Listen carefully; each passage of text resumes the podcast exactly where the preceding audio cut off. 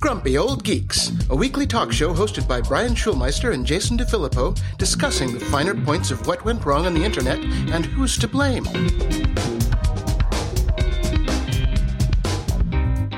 Welcome to Grumpy Old Geeks. I'm Jason DeFilippo. And I'm Brian Schulmeister. I've got a story for you, Brian. Okay. I was sitting around Easter dinner with my dad and my family, and they were telling me about a new coffee shop in Naperville, Illinois that just opened up, and they went to go check it out.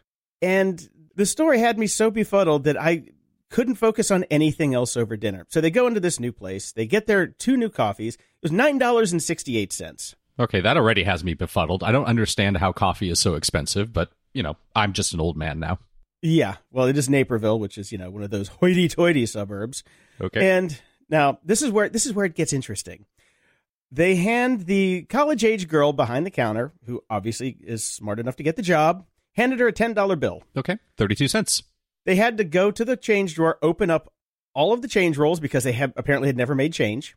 So they had to crack open all of them. Then this is the point where it gets fun. She could not figure out 32 cents. So she's staring at it, trying to figure it out, trying to do math in her head, looking at the thing, trying to press the buttons on the pretty picture console that she's got, and can't figure it out.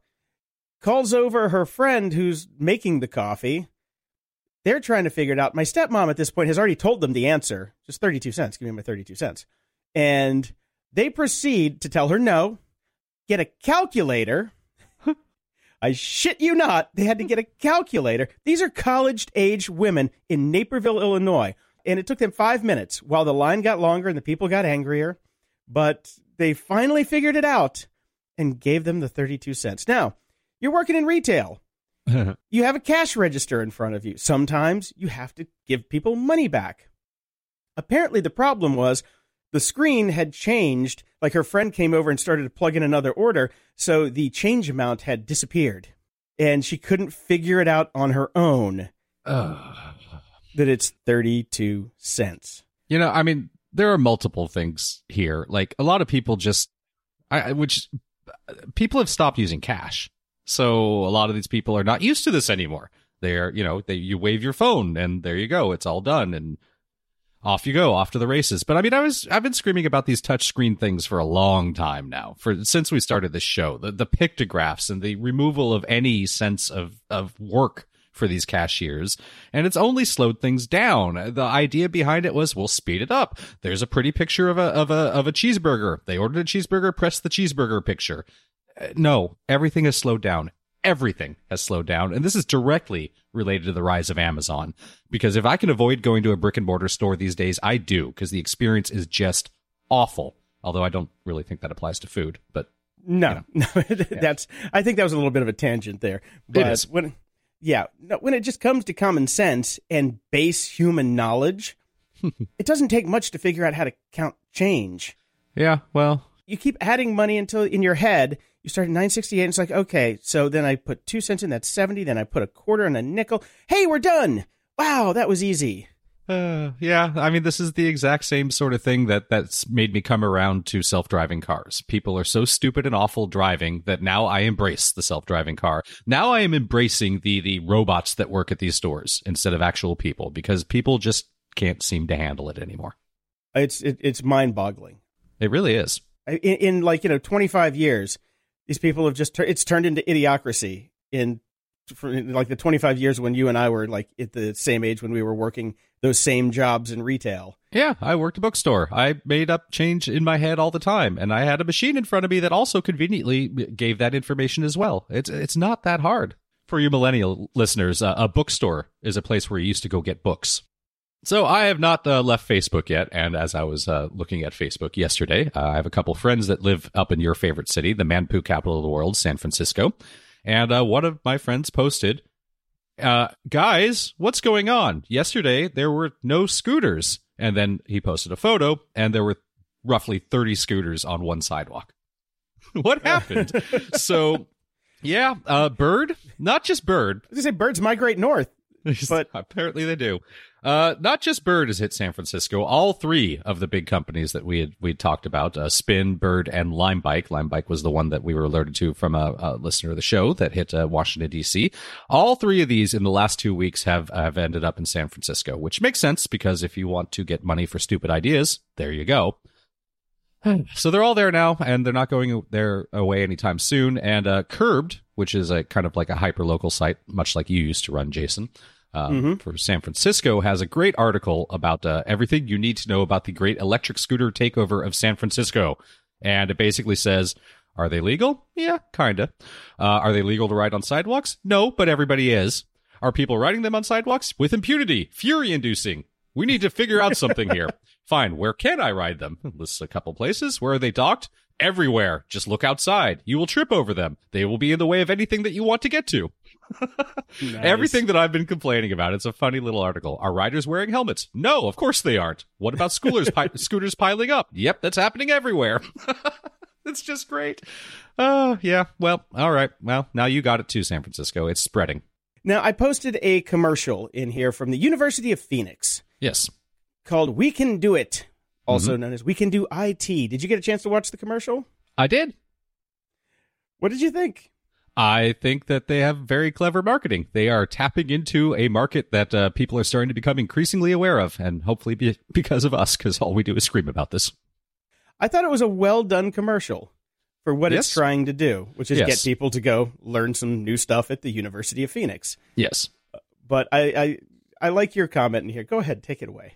Well, you should go watch the video first. It, it is it's well done. It's a nice little animation. It's got a Cranberries cover song. Uh, it tugs at the heartstrings. It's about a single mom who's choosing to adapt instead of being left behind as automation takes over her manufacturing job. And I was like, first off, shouldn't they be using "What a Feeling" or the Irene Cara thing from uh, Flashdance because she did an automation job, right? And stripped. Huh? It was a different song. I'm just saying. So yeah, She was, a, very- she was a welder, you know. it, yeah. It's very well done, but as I scrolled down and I read through the uh, the comments on YouTube, uh, one of them really just made me chuckle. Uh, it said, "Ironic: real actors replaced by animation depicting people replaced by automation." Ha ha. I thought that was pretty good. Yeah, it's it's not. I look. University of Phoenix is much better at producing commercials than I think they are at educating people. So well done. I was going to say yes, they're better at pr- producing animations than graduates. Yes, But unless they have an animation department that actually made the commercial, but I tend to doubt that. me too. I, polished. pretty sure that that's outsourced. I mean, it is Pixar level quality. It is. It is. It is that that high quality. So now the other day, I'm you know logging in at night, trying before I go to bed. I just wanted to check something on Facebook because we had something going out, and uh, a survey popped up, and I, I I looked at this and I stared at it and I stared at it and I'm like, what? Wait, wait, wait what? It is a survey that said, "Do you think Facebook is good for the world?" From Facebook. Of course, I clicked no. Yeah, of course, as I imagine most people will. Did you get this survey? I did not. Okay, maybe it's a Facebook. Well, you're a Facebook developer still, right? Yes, I am. Oh man, because I thought it was from Facebook developers. I don't know uh, if anybody else has got this. Tweet at us. I'm at JPDef, JPDEF E on Twitter, and uh, you can always do at GOG Podcast. And Brian is at Slender Fungus. Let us know if you got this too, because you know I had a couple glasses of wine, but I didn't have a couple bottles of wine, so I'm pretty sure this happened. Yeah, I didn't get that. I did get uh, a notification that there have been updates to their product and business tools terms. So I need to go look at those because I'm sure they'll be chuckle-rific as well. Yeah, and incomprehensible. Yeah, and uh, I just wanted to. I've uh, the, things have been a bit weird for me recently. Uh, you know, things with my dad and and whatnot, and and I've also just been reaching out to a lot of friends for other reasons, and, and a lot of friends of mine have been uh, eh, a little down recently. It's it's been a rough year, particularly if you believe in sanity. And uh, I just wanted to make a quick note about happiness. I, I've been happy for the majority of the run of the show, for the majority of the run of my life, all grumpiness that we present here aside. I'm currently struggling a little bit, and I'm going to seek some help for that. And I encourage anyone listening to do the same and not just keep track of yourself, keep track of your friends. We think that we're connected to everyone because of the social media age. It's not enough. Reach out to people that you think are hurting right now. Don't be crazy YouTube chick and don't be like Jack. Yeah, No, I'm I'm sorry to hear that. I'm sorry to hear that. I went through that before I left Los Angeles, and it sucked. Yeah, it's it's a drag, but uh, you know I've got good people around me. It's gonna be fine. Yeah. There, you know, there are touchstones in my life that I need. I need my bike rides. I need to be reading books. I need to be challenging myself. All those things have kind of fallen by the wayside because life happens and it happens fast. Uh, but you know, I'm just keeping chabs on it, getting making the time to make myself happy. Good. Everybody should do That is a good thing. And when I get out there, we can go have more beers at uh, at. Uh, I, I keep wanting to call it Flogging Molly's, but because it's been so long. What's the name of Flogging? Molly has played there. Uh, Finn McCool's. Ah, Finn McCool's. Yeah, same initials. That's Yes. why. Uh, You saw Flogging Molly at Finn McCool's? Yeah, a long time ago. Oh my god, I still have never seen them. Pisses me off to this day. They played every weekend in Los Angeles, and I'm like, I'll catch them next weekend, catch them next weekend, and then next week, I the one week that I was like, ah, maybe I'll go see Flogging Molly. Nope, they're opening for Green Day at AT and T Park in San Francisco. I'm like, okay, they're done. Never gonna ha- see them again. I have accidentally seen Flogging Molly like 10 times. Like I've just walked into a pub and they've been playing and you've never seen them. That's the thing about it. It's like because they were playing so much, I was just like, ah, I'll catch him next week. I'll catch him next week. You know what? You gotta you gotta grab the Molly by the flogging when you when you need something out there. You do. You do. In the news,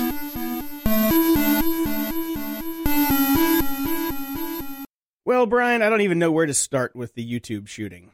Uh, there are many, many points of entry.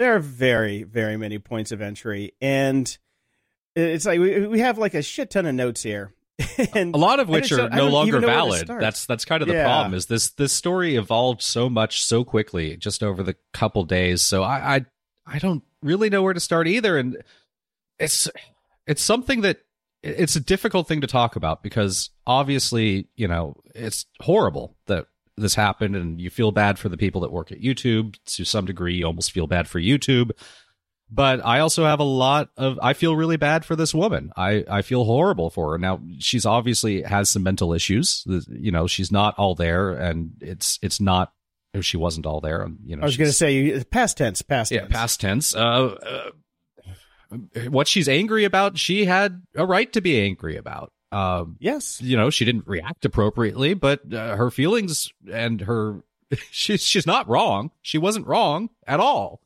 It sucks. Uh, and this again, this comes back to the happiness thing and and what I was just saying about like g- keep an eye out like on your friends and because apparently her father saw her spiraling and called a little bit too late. Um, yeah, sucks. and I, I don't think I don't think he knew the severity of it and what she Yeah. was willing to do. Yeah. because she was definitely a little unhinged. Yeah. at the end there, and Yeah, she needed professional help for sure. But the triggering event though was her getting demonetized from YouTube. yeah. and if if she was making a living off of it and you know that's the thing don't mess with people's money and that's what they're doing in huge swaths YouTube pulled the rug out from underneath her completely. She she was one of those people that just man not a great living. She wasn't uh that Paul Logan guy or whatever the hell his name is. You know, she's not one of the one percenters, but she was making enough to get by, and she was living her admittedly crazy weird life and and doing it. And YouTube basically just shut the door on her.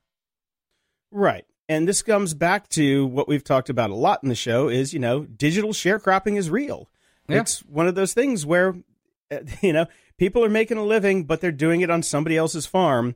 And when the farm owner kicks you off the the property the sharecroppers are going to revolt. Now this was definitely obviously an overreaction but they have to expect this kind of thing in the future because these people are they're putting their trust in the company and the company is just you know willy-nilly treating them like dirt because they have other problems and these people just get innocently caught up in the the aftermath of it because this all came about with the videos like the video farms that were coming out of China and those places that were you know targeted towards kids videos Yeah.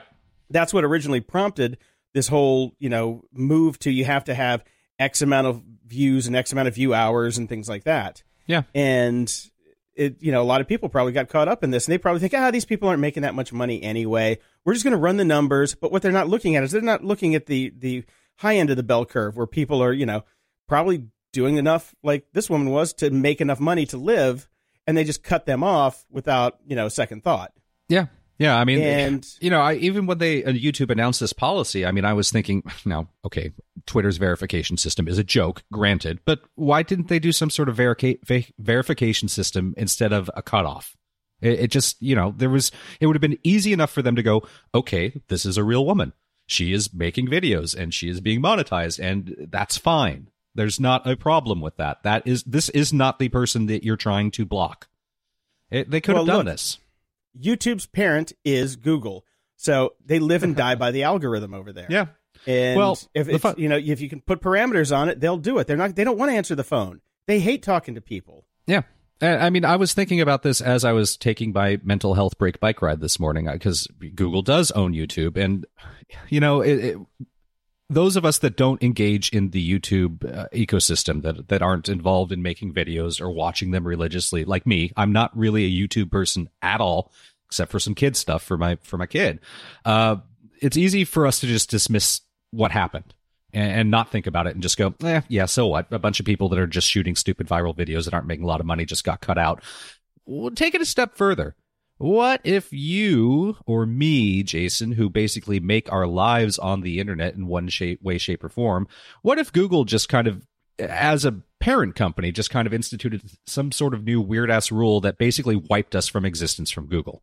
What if, uh, you know, the only way that people could find our show is if they happen to know the URL? Right. And, you know, any search in Google does not return anything. that that was that was called the Panda update, I believe. A lot of that happened to a lot of people. Yeah, but I mean, you know, they they're perfectly in their rights to do that. Google can just wipe you from the internet if they decide they want to. Uh, they haven't done that yet, but they just kind of did that to a lot of people on YouTube. They didn't wipe them, but they certainly took away uh, uh, something that did exist, a way for them to make a bit of money. Uh, it's you know, you're. It always goes back to you need to own your own content, you need to host your own content, but you know that ship has kind of sailed. Well, it hasn't sailed, but people have just gotten lazy and they don't know how to do it Yeah. anymore. And especially when it comes to video, everybody's like, "Well, that's where everybody's at." It's like, well, you know what? Historically, things change. They can change again. And if you have like everybody now that I know that creates their own content, they don't market through Google anymore. They don't market through uh, social media. They market through their email list, so they have direct, you know, contact Yeah. with the people who want to get their stuff. And it's hard to get people on that list, but once they're there, they can talk to them without having to rely on Google because Google ads, Facebook ads, Twitter, Twitter ads, Jesus, um, they've all shown to be completely unreliable for building audience. So people have gone back to the oldest school that there is, email. Yeah. You know, so there are ways that you can do it, and Yeah. it's not hard. You know, go to University of Phoenix, figure out how to build a website. And you know, Mark Zuckerberg would like to introduce you to this thing called Facebook Video. Oh God. I mean, I can't say it enough that if you really want to make money on the internet, stop relying on other people's platforms. Yep. Yeah. Speaking of that, we should probably really start a Grumpy Old Geeks mailing list. Uh, we should, I guess, but then we'd have to write something. Now, now this is very timely because Amazon customers are taking to social media because guess what? What? Amazon's mysteriously closing their accounts now with no explanation and oh, no recourse. shocking. Yep. So there is a surprisingly a Facebook group. I checked it this morning. There's about 2,800 people in it talking about the mysterious closures. I did not sign up because I'm wondering out of that 2,800 people, how many of them are tech journalists and bloggers that are just trying to take a peek at what the people are saying. Yeah. So I didn't want to add to that. The interesting thing, and this this just drives me crazy, when you go back to privacy and Facebook and how it's all effed up. I went to the the group page and I could either join the group or I could see everybody who's in the group. Yeah. If it's a group that I'm not part of, why should I be able to see everybody that's there? I'm reasonably sure that that's actually a setting, so we would call that user error. But then again, Facebook makes this all so complicated that God knows, you know, God knows if you could even find the button easily to to make it more private. So But it's one of those things where why does that exist? Yeah. If I'm not part of the group, I shouldn't be able to see who's inside the group. I agree. Okay. Anyway, this is not good timing for Amazon. No, uh, with no. the YouTube stuff. Yeah.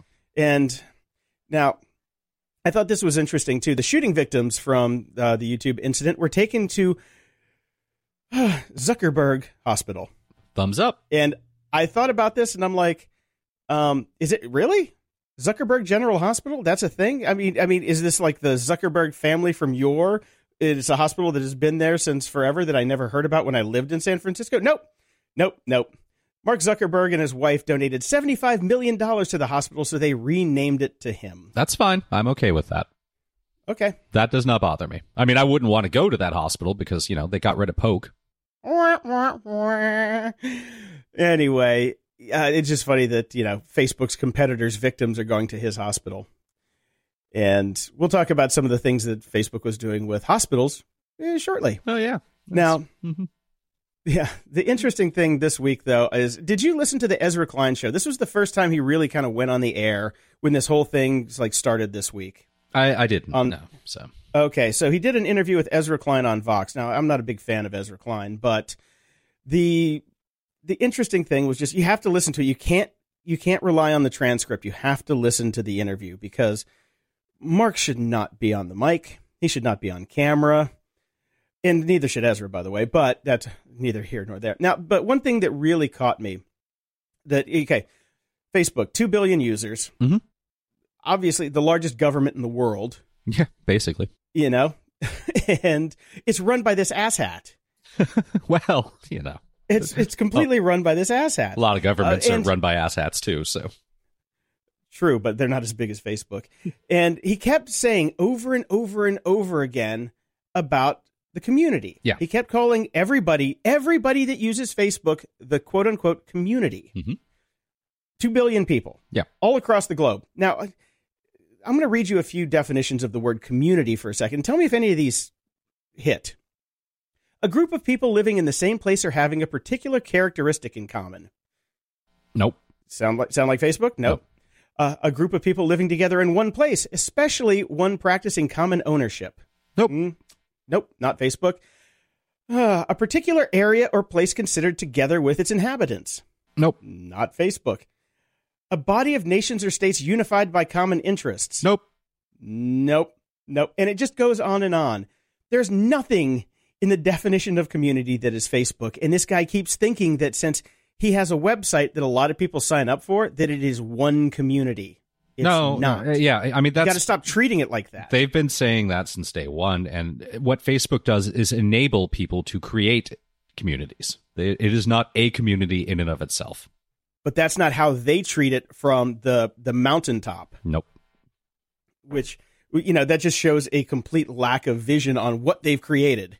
It's like, come on, guys, this is not a community. This is a tool to put people together to create other communities, but it is not a community on the whole. And I think when you see it like that, it it causes problems because you can't treat everybody the same way. Right. No, I agree. I, I mean, that is part of the problem, and, and it's they don't see Facebook in the same way that the users see Facebook. It's definitely an issue, and I'd like at this point to propose a drinking game. Next Wednesday, Mark Zuckerberg will be testifying before U.S. lawmakers in two separate hearings, both of which will be on C-SPAN. And I suggest that we sit down with some beers, and every time that he refers to Facebook as a singular community, we drink. Okay, what uh, Wednesday? Let's see here. Um, I'm up for it. I'm up gonna- for it. Let's record it. Let's We- record it and maybe live stream it to Twitch. We will be passed out within an hour. I'm guaranteeing you. Oh, I got to pick up my friend Bob from the airport at seven, so I might have to call him an Uber if we start playing that game. Yeah. Uh, now, Facebook is obviously in the news quite a bit this week. Uh, they've announced All that. the news, yeah. Yes. Well, first off, the numbers keep getting modified and they keep going up and up and up. And as I posted on our Grumpy Old Geek social media this week, it's I've given up even posting any more stories about this because the numbers just rose and rose and rose. As th- somewhere like uh, they're saying 85 million now. More than that, I think. Uh, at last well, then, that's just for the yeah, that's for the Cambridge Analytica side. Yeah, but then then there's the other bombshell, which is everybody. Basically, yeah, they basically just came out and said everybody's data, uh, somebody out there has got it because third parties were able to go in and scrape the stuff before they had any checks in place. Now, I am curious because I have kept my Facebook account private for a very long time. I wonder if they were still able to get my data. I'll be able to find out soon enough about Cambridge Analytica because they have announced that they will have a tool starting on April 9th, also uh, just before he goes to talk and testify. Uh, so we'll be able, as of then, to uh, there'll be a little pop up and it'll say, you know, if your data was stolen by, or not stolen, It's a feature, not, it's a feature, not a bug. Exactly. Uh, yeah, if your data was given to uh, Cambridge Analytica specifically, so that'll be interesting. And I am very curious to see if my data made it out or not because I did keep, I have kept my Facebook account pretty damn locked down the entire time. I'm fine with Twitter being open. I've locked down my Instagram just because I had a kid and it just doesn't make sense for that to be public. Uh, so we'll see. I'm I'm really curious to see if they got my information. Yeah, So, um, I, I'm guessing yes, but I mean, it, when it comes to the the two billion number, that was just people like trying to get probably just getting your Facebook IDs, Yeah. and because just that's that's the important part, because then they can link it to other stuff and use it for correlation down the line. Because yeah, if you you can find out who the person is if they have a Facebook account, but if it's locked down, you can't really get that much out of it. Yeah. So we think, So we think. but the tool's been taken offline, so we can't really tell yeah. how how it works. Yes. And in the continued scramble to not look like horrible people, they have actually just, uh, Facebook has now updated their uh, apps and website login deletion tools because you used to have to go through and delete every single thing one at One a time, which took forever. So they added bulk, which, you know, programming 101 people, it's super easy. Yeah. It's called a checkbox. Yeah. Not hard. Checkbox. That's all you got to do. So I did it this morning. I got rid of 19 apps. I got rid of stuff that I haven't used in like 15 years that I was like, not 15 years, but you know what I'm saying. Yeah, I was Yeah. like, what the hell is this? Like, I logged into this once a long time ago and I thought I had deleted it. So go check it, everyone. you you may have. They just brought it back. Yeah, that's the thing. Yeah, it's like, it's like the iOS update. Every time you come, every time they do an update, you get a new app back. Yep. Now going back to the hospital angle, uh, apparently Facebook was sending doctors on secret missions to get patient data that was supposed to be anonymized, but then they were just going to de-anonymize it and link it to your Facebook account.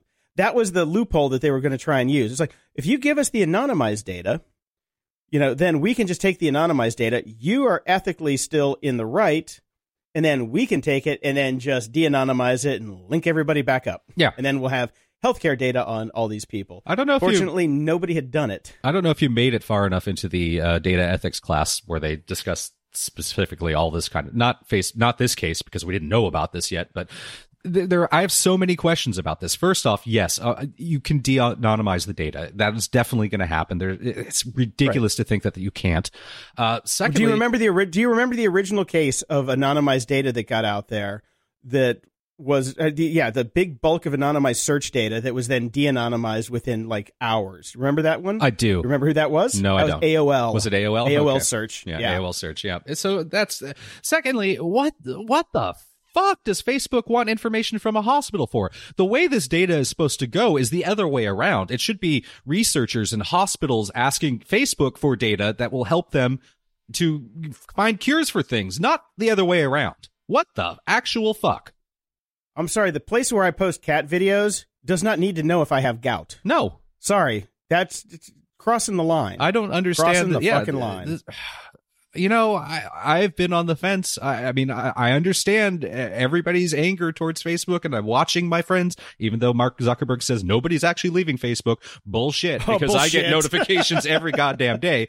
Now, I think the way he's skirting around that is it's really really difficult to completely delete your account. So I think what a lot of our friends are doing is just deactivating their account. So Zuckerberg Yes. can actually claim that they have not left; they have just deactivated and can reactivate at any time. So that's a way to get Yeah. around that. But people are deactivating left, right, and center. And the more I hear about this company, the more I'm inching towards me wanting to do it. But again, the problem is it's the only way I stay connected to so many people in my life that live somewhere else geographically. And it's easy.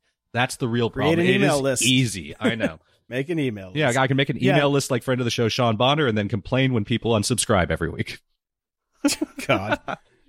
That is so funny. He's like, oh, those seven people. I'm like, well, write more interesting shit. Um, yeah, and friend of the show, uh, Dr. Teeter, deactivated his, and I saw that he liked my latest post. So Yeah. I guess he de deactivated too. Well, people do people do that. It's like you know, oh, I left. Now what am I going to do? You're not going to go to Hello. I had, I had deactivated my Facebook account once, like five years ago, just for like a month because uh, I wanted to. Basically, I was just like, I wanted, I wanted to try to unplug a bit, all that sort of stuff. And I remember they sent numerous notifications and emails. And if you accidentally clicked on anything, boom, your account was Anything. reactivated just like that. instantly reactivated. Yep. So it's it's it's honestly nothing. It it does nothing. No, it like, does okay, nothing. People can search for you and they can't find you while it's deactivated, but all it is is it's like logging out and logging back in. Mm-hmm. You know, with an extra step of clicking deactivate. Yeah. Yeah, deleting your account takes a couple extra steps. I've de- I've deleted my account before, and it did take a while to do it. Yeah. but at this point, I'm kind of going through my list of things that all the apps now. Since I look at the apps and I can see what I'm using to log into certain things, Mhm. and every single one of them, once I use Facebook to log in, I automatically create a new login on the site using an email address. So it's like not necessary anymore for me to keep Facebook to log into something else. Yeah, I've been So slowly migrating all my stuff too to ind- Yeah. independent accounts instead of using Facebook. Yeah. And and it you know as when Dr. Teeter left, I asked him I'm like, "Why'd you leave?" He's like, "It does not bring me joy anymore." Right. And I'm like, "That is the best reason. Fuck all the security stuff. The fact that it does not bring you joy is the greatest reason in the world to do something." Yes, it is. and speaking of not, somebody not having any joy, Facebook fact checkers are apparently miserable. Wow. Gee, shocking. Yeah, interesting article on uh, Gizmodo UK. They there was uh, was the uh, the Tow Center. Is it Tower Toe? T O W. I mean, I I, always don't want to say. Tow Center for Digital Journalism because it's digital journalism, so it seems like it would have more gravitas if it was the Tau Center. The Toe Center seems like it's a podiatrist's office, but anyway, they did a they did a study uh, talking about fact checking organizations, and apparently all of the people that are you know trying to do all the fact checking on the articles that people are posting to Facebook are just miserable because the tools that Facebook wrote are terrible Well, they don't. shocking. They don't even un, They don't even unique the URLs. It's like you know, there's like thousands of duplicates in there, and people are like you know recreating work. It's silly. It's like because it was just a hodgepodge that they slapped together to try and make the public happy. Yeah. They probably put an intern on it and said, "Here, make a tool for these people so they can go to Snopes and click yes or no." so that's about all it is. Pretty much, yeah. Anyway. So let's move into some more different news. Okay. Because I'm kind of tired of talking about Facebook. Me too. And I'm sure everybody's tired of listening about Facebook. The president of France, Macron? Macron, Yeah, Macron. uh, he gave a speech laying out a new national strategy for artificial intelligence in his country. Mhm. The French government is going to spend $1.85 billion over five years Okay. to support research into AI, encourage startups, and collect data that can be used and shared by the engineers. The goal is to start catching up to the US and China to make sure the smartest minds in AI choose Paris over Palo Alto. Well, I hate to break it to them, Canada beat them to the punch. Yeah, they're choosing Toronto. That's uh, that's where Yeah. everybody's going. And Toronto is is rocketing to be the head and and center of AI research in the in the world, no doubt about it. But good on. I mean, it's smart. It's good on Paris. You know, good on good on France. You got to start chasing this stuff. They're they're pretty smart doing that. Um, you know, it makes a lot of sense. The problem, the, France has immigration problems that put uh, the U.S. to shame in terms of their policies. That's the and problem. So you know, Yep. you've got to be open to immigrants, uh, and very, very open to immigrants if you want to. Uh, if you want to uh, be a big AI center, that's just the reality. So good luck with that. Yeah, seriously. So, uh, I, I mean, give it a shot, but we know AI doesn't exist, or does it? because now there's a project over at Google called Project Maven, Okay. and thousands, thousands, I say, of Google employees, including dozens of senior engineers, have signed a letter protesting the company's involvement in Project Maven, which is a Pentagon program that, that uses AI to track the movements of vehicles and people from drone footage from the United States government. Okay. They do not like being the tools of war. And they're they're fighting back and saying we should not be here, here's the thing. We believe that Google should not be in the business of war, says the letter. See, there you go. That's exactly what they said. I knew I was getting there somewhere. You got it. Slowly, I'll make it around. If I just had an AI to track my words and get me on the right path.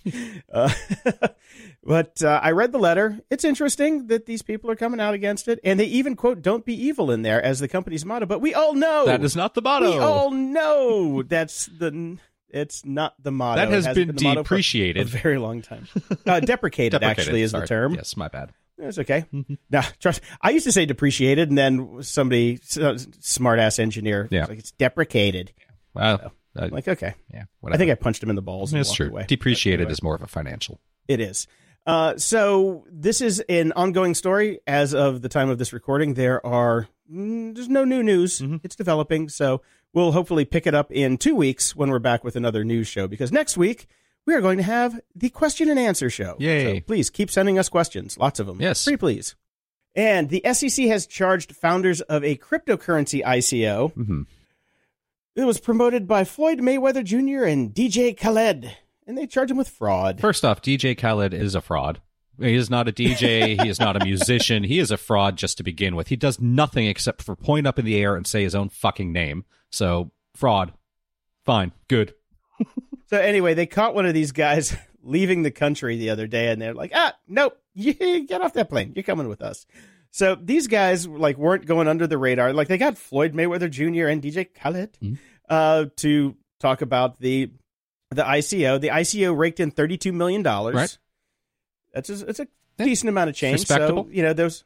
Yep, class action lawsuit had already been out wanting the money back. So now the SEC is saying, yeah, give back the money, and you can never work in the C-suite again or uh, work in securities. Yeah, good. So Okay. that's good. That's fine. I would I would prefer jail time. Yeah, me but- too. This is exactly what you and I said was going to happen with all this cryptocurrency stuff. It's starting to happen. The governments are saying, hey, enough of this crap. You're stealing too much money. You're being way too shady. This is all a house of cards, damn it. And without Kevin Spacey. The, the the biggest issue, like the ICOs, they're not providing value for the money. No. Yeah, you have to have a value for a security that's worth trading. Yep. They're not providing that. And as as it could be told, this guy was skipping skipping town Yeah. All right. with the money. Yeah. Well, speaking about not providing value, Spotify went public, and uh, its first day of trading ended up being really normal. Everybody was worried that this is going to be a, a shit show because they did a very non-standard IPO. Uh, but it was totally fine. Uh, You know, it's it's Spotify is doing fine. The stock price isn't fluctuating crazy. It's doing okay. Uh, Yeah. you know, but the one thing I have to say again about all these things, it's just yet another tech company that has never, ever made a profit doing pretty well on the stock market. What a world. Do you ever use the Google URL shortener goo.gl? I have never used that one. No. I haven't either. I always stick with Bitly or uh, Well, I don't really use any of them anymore, to be honest. Like that's, I, f- those are going the way of the dodo, aren't they? Really? Yeah, well, so is so is Google. Google, however you want to pronounce it. Google. Uh, they're shuttering it Uh-huh. as of April 13th. New people will not be able to create links, and uh, existing users will be able to use it for a year. Okay. So they're moving over to what they call Firebase Dynamic Links. That's a mouthful. It is. It's part of their Firebase. Isn't it project. ironic that a shortening procedure has a mouthful for a name? Like I need a, I need a URL shortener just for the name. No doubt. Uh, Can I get a FD.L, please? so the interesting thing about this, and this makes a lot of sense Mhm. because nowadays, if you have a URL for like customer support, Mhm. right? Yeah. You put your link into customer support, it can be accessed from many different devices Mhm. on many different platforms. So this is a smart short link solution that will like if you're on a web browser it'll point you to the URL. If you're on an Android phone it'll point you to, you know, the app URL. Right. So it'll open in the app and same with iOS, which is very smart. Yeah. I don't I'm surprised nobody's done that yet. Well, apparently had. They have called Google, but I'm surprised any of the other shorteners didn't think of that because it makes sense to be able to sniff the platform that the user is on and then deliver a different link based on location. Yeah, instead of having Seems to do like it a yourself, no-brainer. you know, have a sniffer on your own end, which is what we used to do. So Yeah, that's what I'm, what I'm saying. It's like these shorteners. It seems like it would have been a no brainer to do, but yeah. Yeah. And I don't know really anybody that relied on Google to to No, almost everybody- think it was built into stuff. yeah, almost everybody I know use Bitly. Yeah. Oh, I I know one time I did use it. Hmm. I used it to get a short URL to my Google Plus page. you know, I would have used it if I was still working with the Goo Goo Dolls when they rolled it out because you know it would have made sense. Ah, if you could have gotten goo.goo, that would have been pretty good. So, Phantom Auto Mm. is a new company on the block, and I like this one. I actually like this one. What this company does is when your autonomous car takes a shit and can't figure out where to go, if like the lights go out Mhm. and it doesn't know how to drive, they have a remote fleet of drivers who will swoop in and drive the car for you. Okay, They've got ca- cameras around the outside of the vehicle, and they sit down in these cool chairs. It, like they look like gaming chairs, like an arcade game from mm-hmm. the the eighties, and they can take over the car and drive it. It doesn't work in quick solutions because it takes about 30 seconds for it to kick in. Yeah. And then they can take over the car. But if the car is stopped and it doesn't know what to do, it's like, derp, I don't know where I'm going to go. Then these guys from Phantom Auto can come in and drive it.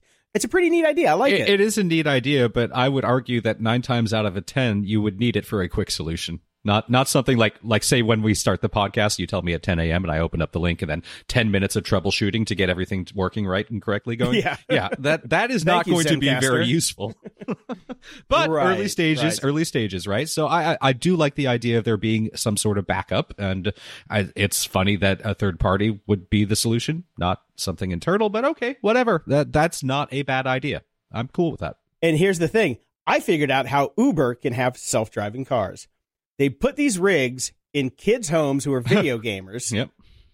and then they can just sit down in their rig and get behind the wheel of any car that's out there that's ready to go, Mhm. and then they can drive the car. Screw the whole self driving car things. We're just going to have remote drivers everywhere. Yeah. The only problem is when it goes cattywampus when you're in a dead zone and you and you lose signal, or somebody turns on the microwave next to your old Netgear router and you can't get can't get uh, connection to the car. But you know, I can see fleets of people sitting in their home driving for Uber without ever leaving their house. Yeah. Why why bother with all that pesky lidar? Just pay a bunch of kids. I think I just saved Uber. I think I'm sorry. Well, I mean, I think I just saved Uber. you know, it is kind of the main plot of Ender's Game, but you can claim that you came up with the idea. Oh, shut up. The movie sucked. and finally, some good news. Virgin Galactic is back in the news. Mhm. The the VSS Unity went supersonic yesterday. It's the first flight since t- the 2014 disaster, Yeah. which broke my heart when that thing happened. Uh, the pilot was really injured and the co-pilot was killed because somebody didn't figure out that oh, if I pull this lever, the wings pop up and at you know Mach 1.5, the whole plane will blow apart. So they fixed that. Hopefully, that's good. It's good. But they're back in the news and they're they flew yesterday, and it's working. Cool. It's working. Get back to space, please. We need some good news. Yes, and it And Elon Musk needs some competition. That's right. Even though it's a different, it's a different space thing that Elon Musk. But I want space tourism. God damn it. Ups and doodads. Well, this is something that nobody ever expected. Apple is reportedly killing laptops with Intel processors soon. okay. And I'm sure that they're going to be doing that with their other lines as well at some point. Probably not for the Pro or the iMac, but yeah, they make pretty snappy chips now. And of course, they want everything in their ecosystem Yeah. so they control everything because they are, you know, the most second most valuable company in the world or something like that. I haven't checked the market today. Me either. But I mean, everybody saw this coming. Yeah. At some point, it was going to happen. Yeah. I don't want it to happen. I don't care either way. I, I does it make it's it really makes no difference to me at all. It's fine. I'm sure they'll be fine. All I care about is that they don't screw with the Mac OS and make it more iOS like. Yeah. Other way around is fine. Make iOS more like the Mac OS, Yep. but hey Apple. not the other way around. Hey Apple, if if you're listening, Microsoft tried this and everybody hated it, so don't do it. Seriously. That's uh, honestly that is what pushed me to finally switch to to Apple. you know, we, we're trading off places here, but the, when Microsoft rolled out that operating system, I can't even remember what their name for it was. That was it for me. I was like, I can't. I, I do not want my desktop to be like a, a, a portable device, and this is horrible. Yeah. And that's what brought me over to Apple. And Apple has started sucking ever since you came over, so maybe it's time to go back. And I know. uh, but I've been spending a lot more time on my PC, just mainly because I've been scanning all these negatives, Mhm. so so I can sell my scanner because I need money desperately. But since I'm on it all the time waiting for the scans to go, I'm just using it like a normal machine. I still haven't got my email client right. You said Thunderbird. Somebody else just keeps saying Outlook, and I'm like, eh. Out, no, Outlook is the most horrible piece of crap ever made. It's like it's yeah, it's it's terrible. Same with Mail app on the Mac. I use AirMail three Mm-hmm. Yeah. on my Mac, and I love it because it syncs with my all my devices. I just love AirMail three. Spark was good, but AirMail three is the way to go. Yeah. But I need something that's akin to that for the PC. So if anybody out there has any ideas, uh, please, I'll take them. That it's not Thunderbird or Outlook. I, I get why you don't like Thunderbird. Trust me, I do. The only reason I used it forever is it always reminded me of Eudora, and it was just a blast from the past. And it works fine. It works completely fine. You know, I had to do some some really deep dive email stuff on an export from a Google email address and do a bunch of reformatting and stuff. The tools that are in Thunderbird are really impressive because they they kept all of the deep stuff in Yeah. there. So you can do some really cool stuff with email in there. Yes. I give them that. I just can't look at that fucking interface. It's terrible. Well, you can customize Ugh. the hell out of it. You just have to put the time in then. I don't want to put the time in. I want to open it up, put in my credentials, and check my mail. I know. So- it's funny. Let's just. Uh, this is a tangent because you and I had a little couple conversations. I think it was last week uh, about this very thing because you and I used to customize the hell out of everything. We used to get pissed pissed off at, at software that didn't Yep. let you customize it. We would put the time and put the effort in. And I can't remember. Oh, it was private internet access that wasn't working for me like two weeks ago for some reason. It's working fine Yeah. now. And I remember remarking to you, I used to love to debug this sort of stuff, and now I just want it to effing work. Yep. Yeah, I mean, I, I I can't tell you how many hundreds of hours I spent in ResEdit in System Seven and Eight, Yeah. Customizing, like drawing my own icons. I know. You know? Me too. I used to always get custom icons and everything, and now I just can't be bothered. Now I just like I don't even bother setting. I I'm using the same background screen that I've had for like ten years now because I just can't be bothered. no.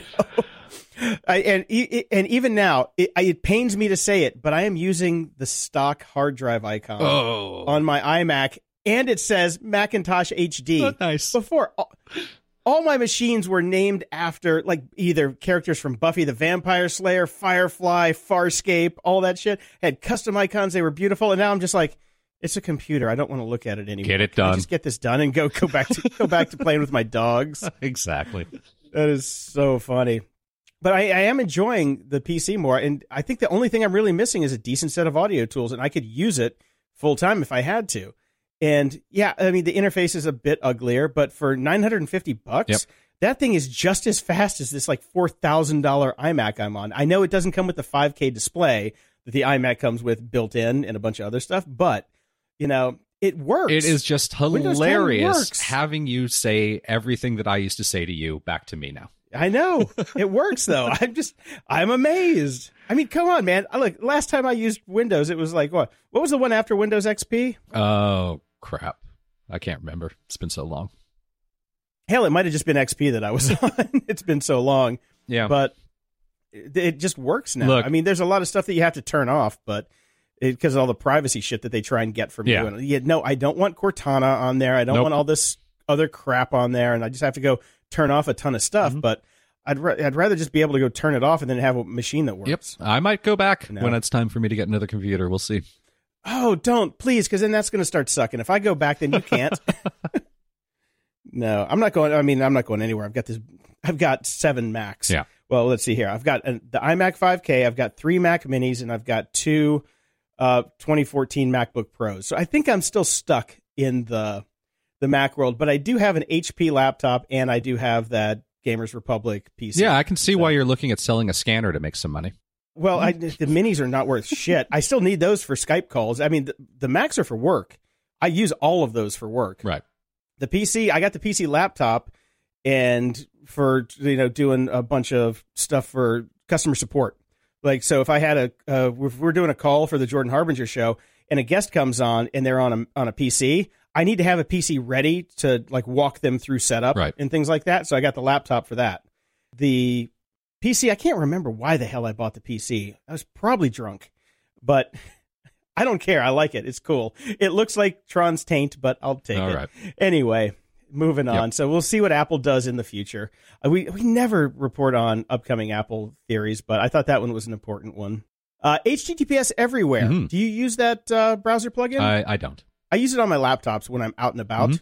but I don't use I don't have it on my home machines. But now, the, I mean, the interesting thing about it before was when you installed the extension, it got the lists of places that it could, you know, switch over to HTTPS if you were on an HTTP connection. Mhm. It's just a background thing that just flips you to the secure connection. Yep. Very simple plugin. Everybody should run it if you're on a laptop. Problem was every time that they wanted to update the uh, lists, Mhm. you had to go update the extension. And now they finally figured out a way. Well, oh, we can just dynamically update the extension with the new lists. I'm like, I don't know why it took them that long to do that because it seems like a pretty straightforward operation. It might have been a browser thing that it wouldn't let them like pull new data and store it and retrieve it Right. with local storage and things like that. Maybe. Yes. I don't know. Or it could have just been bad programmers. Whatever it is, it's gone now. So every 48 hours with the new extension, it'll grab the lists and update itself. Smart. So it's just it's just one of those things. It's it's it's easy protection that you can throw on if you're just you know bouncing around and you forget to put in the S. Yes, Because I mean everybody types in the URLs of all their favorite websites nowadays. exactly. Uh, we talked a while back about Adam Savage's Savage Industries EDC One, his bag that he made. That uh, Barf. yeah, you know, I want to like everything that Adam Savage does. I'm finding it more and more difficult. Nowadays, it turns out we like nothing that Adam Savage yeah, does. I, I don't give a crap about cosplay, so his podcast has become basically unlistenable.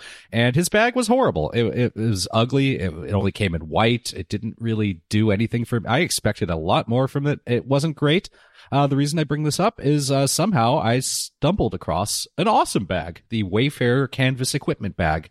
It's currently on sale for eighty nine ninety five with a list price of one seventy nine ninety nine. So that's probably bullcrap. Uh, it it's a great looking bag. Dude, I got a bag boner off of this one. I want this bag. The only thing I'm bummed out about is it doesn't come in, you know, my favorite color, black.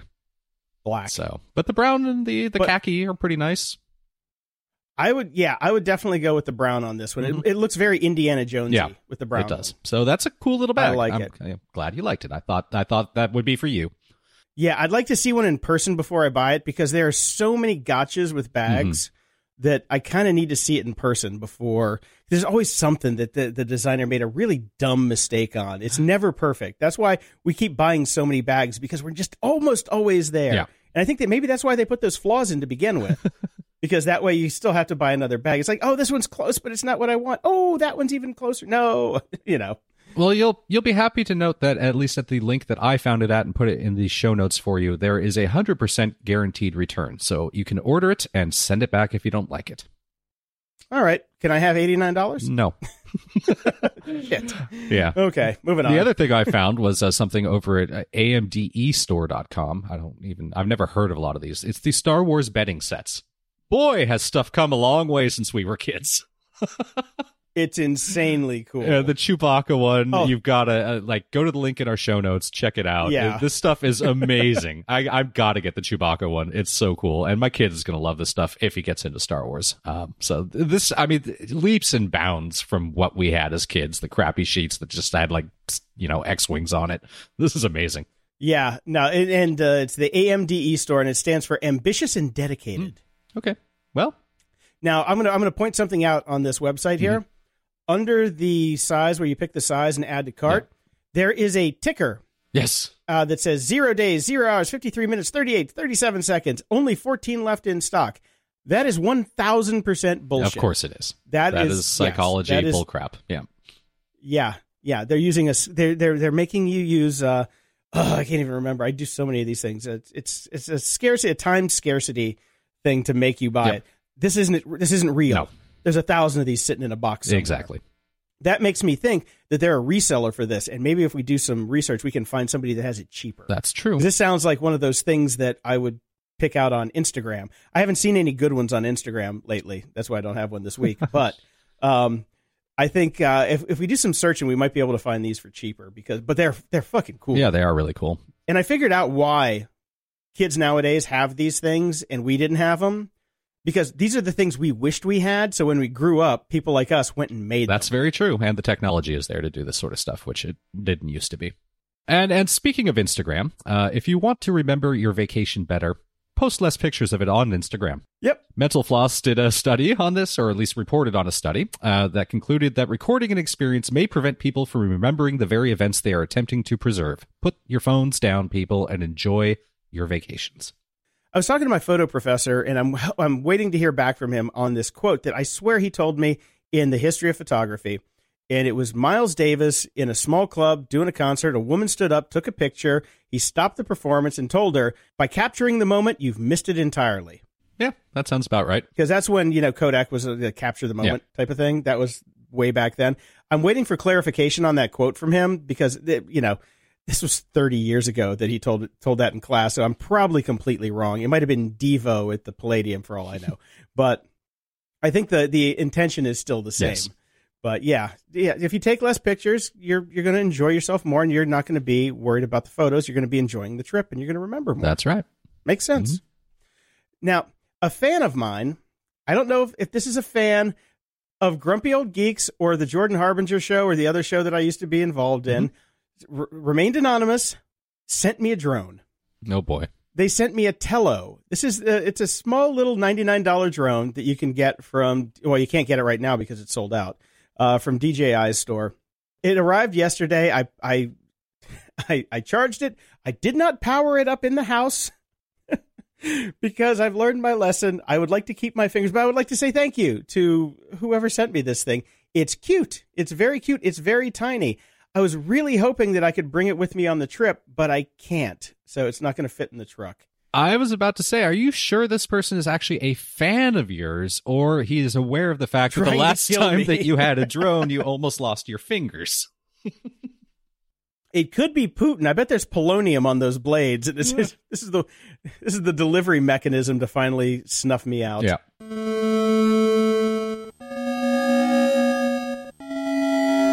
Media Candy. This is some news that had me really sad. I'm moving back to Los Angeles, and it turns out Meltdown Comics just closed. Yeah. And with that, the Nerd Melt showroom also closed. I used to go there all the time and see stand up and different shows. It was great. It was a great little venue, and now it's gone. I'm so bummed about that. It, it is a bummer, but, uh, you know, what are you going to do? Well, Nerdist has enough money; they should go open up a new place. I've been fascinated since Chris Hardwick left Nerdist. I've been fascinated with the podcast studio he's building. I've been following Mm-hmm. on his uh, Instagram stories. He has the tag House Shit. And Yeah. it's it's him building this new place, and it looks fantastic. I mean, this is a multi million dollar house renovation with. He's turning into a podcast studio. I'm like, I hate you. Because I bet the sound quality is going to be shit. He never has good sound quality on his shows, but the house looks amazing. I can't wait to go. Maybe find somebody who knows him that can get me an in. I asked all my friends, and everybody's like, "Nope, sorry, not for you." Not uh, for you. Speaking, yeah, speaking of uh, L.A. podcasting studios, Marc Maron is finally selling his house in his famous garage where he interviewed Obama. Uh, it came on the market for seven hundred and forty nine thousand dollars. Now nobody can figure out this number because I asked I asked my real estate broker friends, my real estate uh, realtor friends, and they're like, "That's stupid low. What the hell's going on there?" I know. I was really confused by it. I then I went and looked at the listing and I was looking at the space and and it's beautiful. Now the one downside is it's not in the part of LA that I'd like to live, but Highland Park Yeah. is a nice area. It's very close to Pasadena. There's no way that this there's no way that my condo in Santa Monica is worth more than this, but apparently it is. Yeah, the the estimates that everybody is saying it's going to sell for one point two million. That's Just- reasonable. Yeah. And uh, yeah, he it needs work. It definitely needs work, but the outside spaces are gorgeous. You got the garage, which I was surprised at how crappy of a job he did on his garage renovation. He's even got a, like a window AC in there. I'm like, how can you have a garage with no ventilation and just a window AC when you're doing podcasts? Because you have to turn that off. Yeah. Like, oh, it's got to be hot as balls in there, so it probably stinks. But I don't Yeah. know. I was I was not impressed with his podcast studio garage, but uh, the house looked really nice. I'm surprised Yeah. he's leaving. Needs some renos, but uh yeah. It was only 900 square feet though, too, so that's kind of tiny. It is small, but it's a lot of outdoor space and you know, it's California. Yeah, you want to be outside most of the time anyway. Now, Denny's is in cahoots with the Solo movie, and mm. they made a commercial, which is just kind of mm. a little movie premiere. Now, I watched the commercial, and I still don't want to see the movie, but damn, I'd fucking kill me a Sith for a Moons Over My Hammy. Ugh, disgusting. I love food. Moons Over My Hammy. Yeah, it's it's Disney synergy in motion. You know, as soon as Star Wars got sucked into the Disney universe, we knew that the cross promotions were going to fly fast and heavy. So here they are, and uh, this movie's probably going to suck, isn't it? It looks terrible, but I mean, if the last Star Wars movie was any indication. uh, Stephen Fry is back in the news. I haven't heard from him in a long time. Mhm. I, I miss Stephen Fry since he got run off of Twitter. The new podcast is called Stephen Fry's Great Leap Years The Stories Behind Inventions. And it sounds like that old series that I used to watch. Uh, what was that called? The one with the guy, with James Burke. And he would, like, you know, go through inventions over history and tell you, like, how. Remember, you went from, like, you know, a pig crapped in a trough, and then we get radar. Yeah, yeah, the old James Burke series was, was called Connections. So cool. And uh, but it's Stephen Fry, so he's you know he's he's researching and recording them himself. But this is what gets me. This is what you get when you're Stephen Fry and you want to do a podcast. The music was composed by Guy Farley with a full 75 piece orchestra recorded in Abbey Road. Yeah. Um, yeah, that's not a podcast, dude. That's an audio book. Sorry. it's pretty impressive. It is Yeah. impressive. Well, I was actually thinking of you this week uh, because I'd read this story and I, I thought it was very funny. And I was driving down to uh, see my dad in the hospital, so I was listening to terrestrial radio briefly. Um, Mhm. And uh, I I got treated to what was billed as a mini podcast from Arco, the gas company. It was a 30 second commercial that they called a mini podcast. So I just wanted to. I, I knew that would drive you crazy because the wet, Yep. width and breadth of what falls under podcasts these days includes Stephen Fry with a multi-billion dollar budget and an ad that's called a podcast.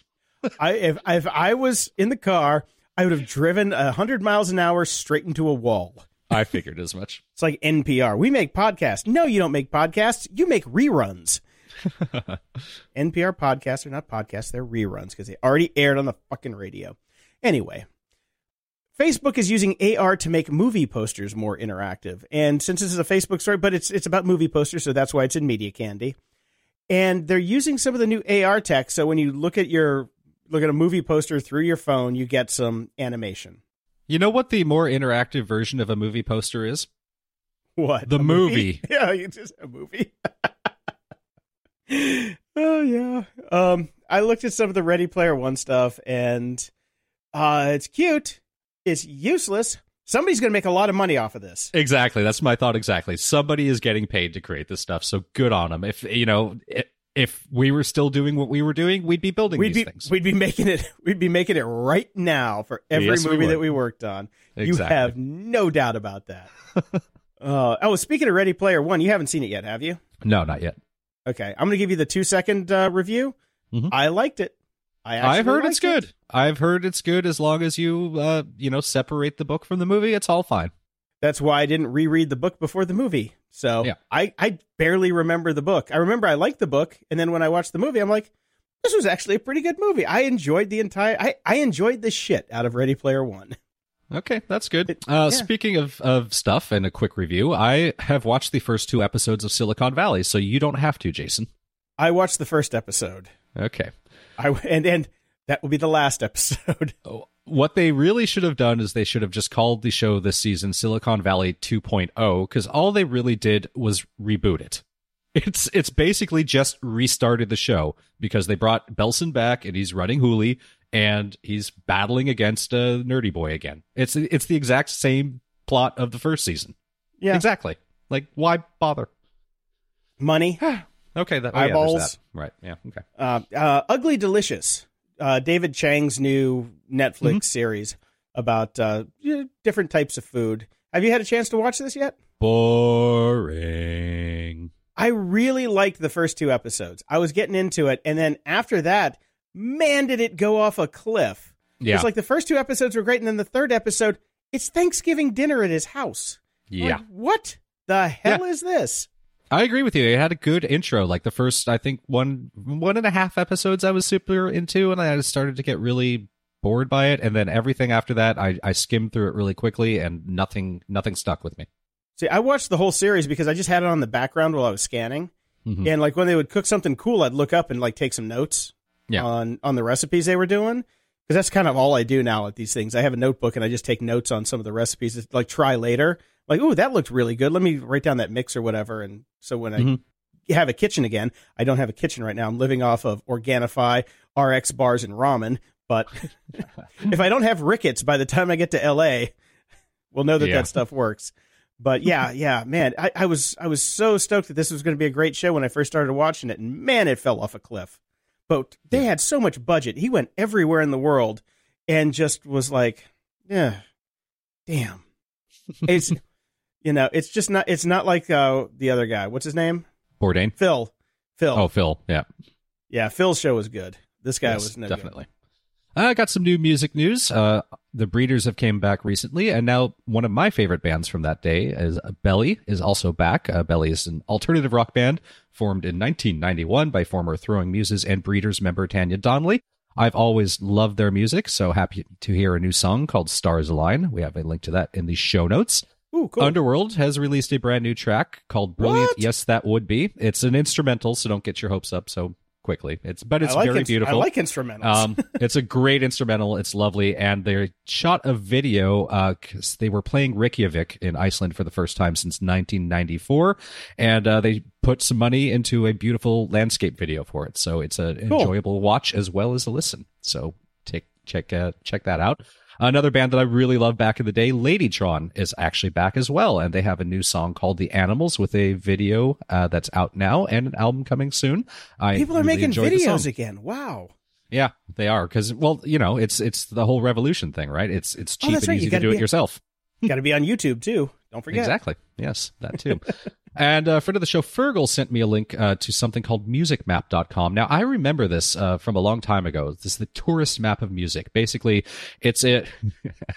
I, I described it as an AI deep learning machine intelligence learning tree.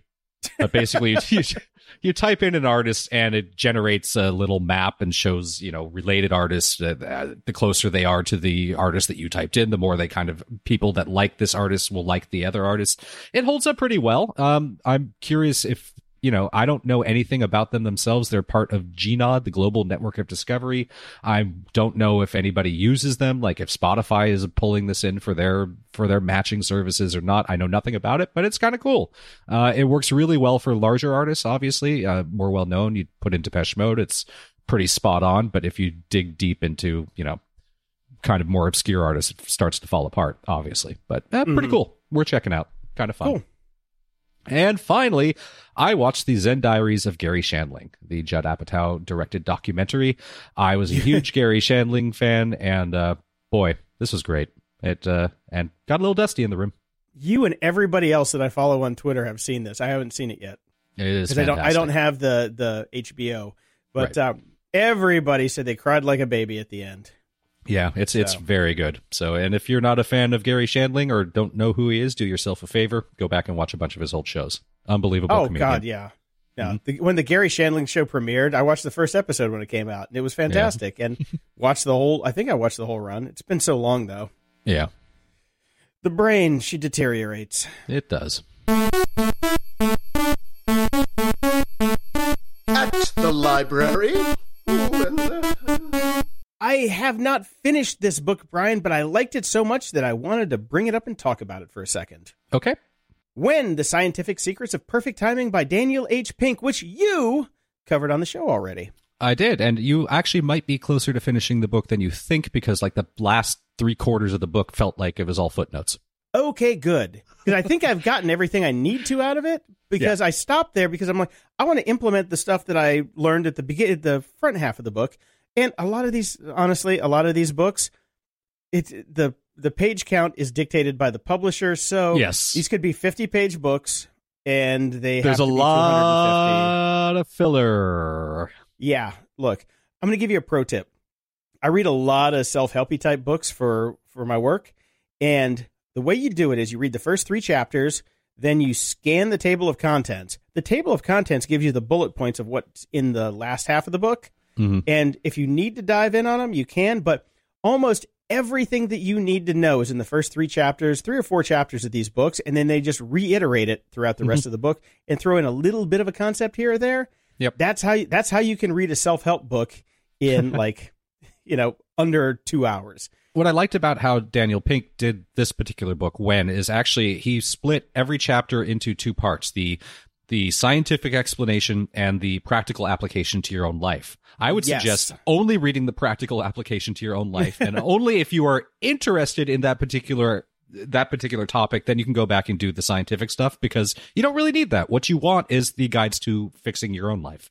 Yeah, I have to go download the PDF and print it out before I pack my printer uh, because I really want to go through all of the practicals, like his you know his little hacker sections. Mm-hmm. Because I'm I'm listening to the book, I'm not reading it, so I don't Right. get those until I go get the PDF and print it out. But Yep. man, I've already changed up like how I time half my day based on this book. Yeah, a lot of it makes sense. And, you know, I wish this book would have existed for me when I was in my 20s and 30s and pre kid. And it'll probably be helpful Yeah. again once the kid's a bit older because I can't move my schedule. My schedule's dictated by my kid. End of story. So that, Right. it's hard for me to implement the things that he talks about, but they certainly make a lot of sense. And it, it's a great, I thought it was a great book. But even if you can't like change your schedule, there are tricks in there to mitigate some of the effects Yeah. of what happens at certain times of day and how you're feeling and what your brain does at certain times of day. Yep. So there's still some tips in there that you can definitely implement with having a kid because a lot of my schedule is dictated by other people too. You know, Yeah. I, I have to I- do shows at the middle of the day, so I'm like, okay, if I can get some tips out of there to get fresh again Mhm. before I have to do a show, fantastic. And Yeah. this book really, I really like this book a lot. I did too. I, I thought it was great. I mean, I think I finished it three weeks, maybe a month ago now, and I still haven't managed to get a Nappuccino in, but I'm going to try, damn it. Oh, that's funny. I mean, he's he, he put a term on it, but that's something that us sleepy hacker guys have been doing for ten years. Right. That's it's just what you do. Because I I take a, you know, I'll have like a little espresso and then do a twenty minute Pzizz, and then boom, by the time you wake up, it's The it's coffee fantastic. hits. Yeah. Yeah, and Pzizz is still fantastic. I don't like all the fancy shit they put in it. I still go back to the classic uh, nap that they have, and it works just fine. I don't want all this new agey shit. I, I Right. like the original. I like the OG Pzizz. Yes. Anyway, moving on. Christopher Moore has a new book coming out, and God damn it, comes out on April seventeenth, Yeah. the day that I arrive in LA. I wanted this for the drive, but it's called Noir. It's Mhm. his new novel, and it's Christopher Moore. I don't care what he's writing about. I, I don't. I just don't care. So Yeah. I, I'm going to read it. Yeah, I mean, I'm not. I I don't like noir fiction. I don't like noir films. I don't like noir as a genre. But it's Christopher Moore, so it's going to be good. So I'm Here's read the it deal. as well. Yeah, I don't like Jesus, but he wrote a goddamn great book about Jesus. that is true. He did do that. And speaking of Christopher Moore, I just discovered as of yesterday that I never finished reading Secondhand Souls, his last uh, book that he was released. I know. Oh man, I found it. I was getting out a suitcase and I found the book in the suitcase because I had taken it with me to Toronto or whatever. And the reason I didn't finish the book is because I got a signed hardcover. I don't read physical books much anymore, so I bought it as an Oh. ebook and now I'm halfway through finishing it. oh man, it was such a great book. I, I'm really enjoying it. I'm glad that I remembered that. I'm glad I found it and then discovered that I didn't finish reading it. So back in it Yeah. now. I, I I swear I don't know of any Christopher Moore book that's bad. None of them are bad. Some are obviously better than others. Uh, some of his earlier stuff is a little meh, hit or miss, but still funny. I mean, he's just Still liked it's, it. it's like Yeah. Kurt Vonnegut. There's no such thing as a bad Kurt Vonnegut book. There's no such thing as a bad Christopher Moore book. End of story. Eh, I don't know about the Kurt Vonnegut thing, but uh, Eh, you're if wrong. You say so. I do.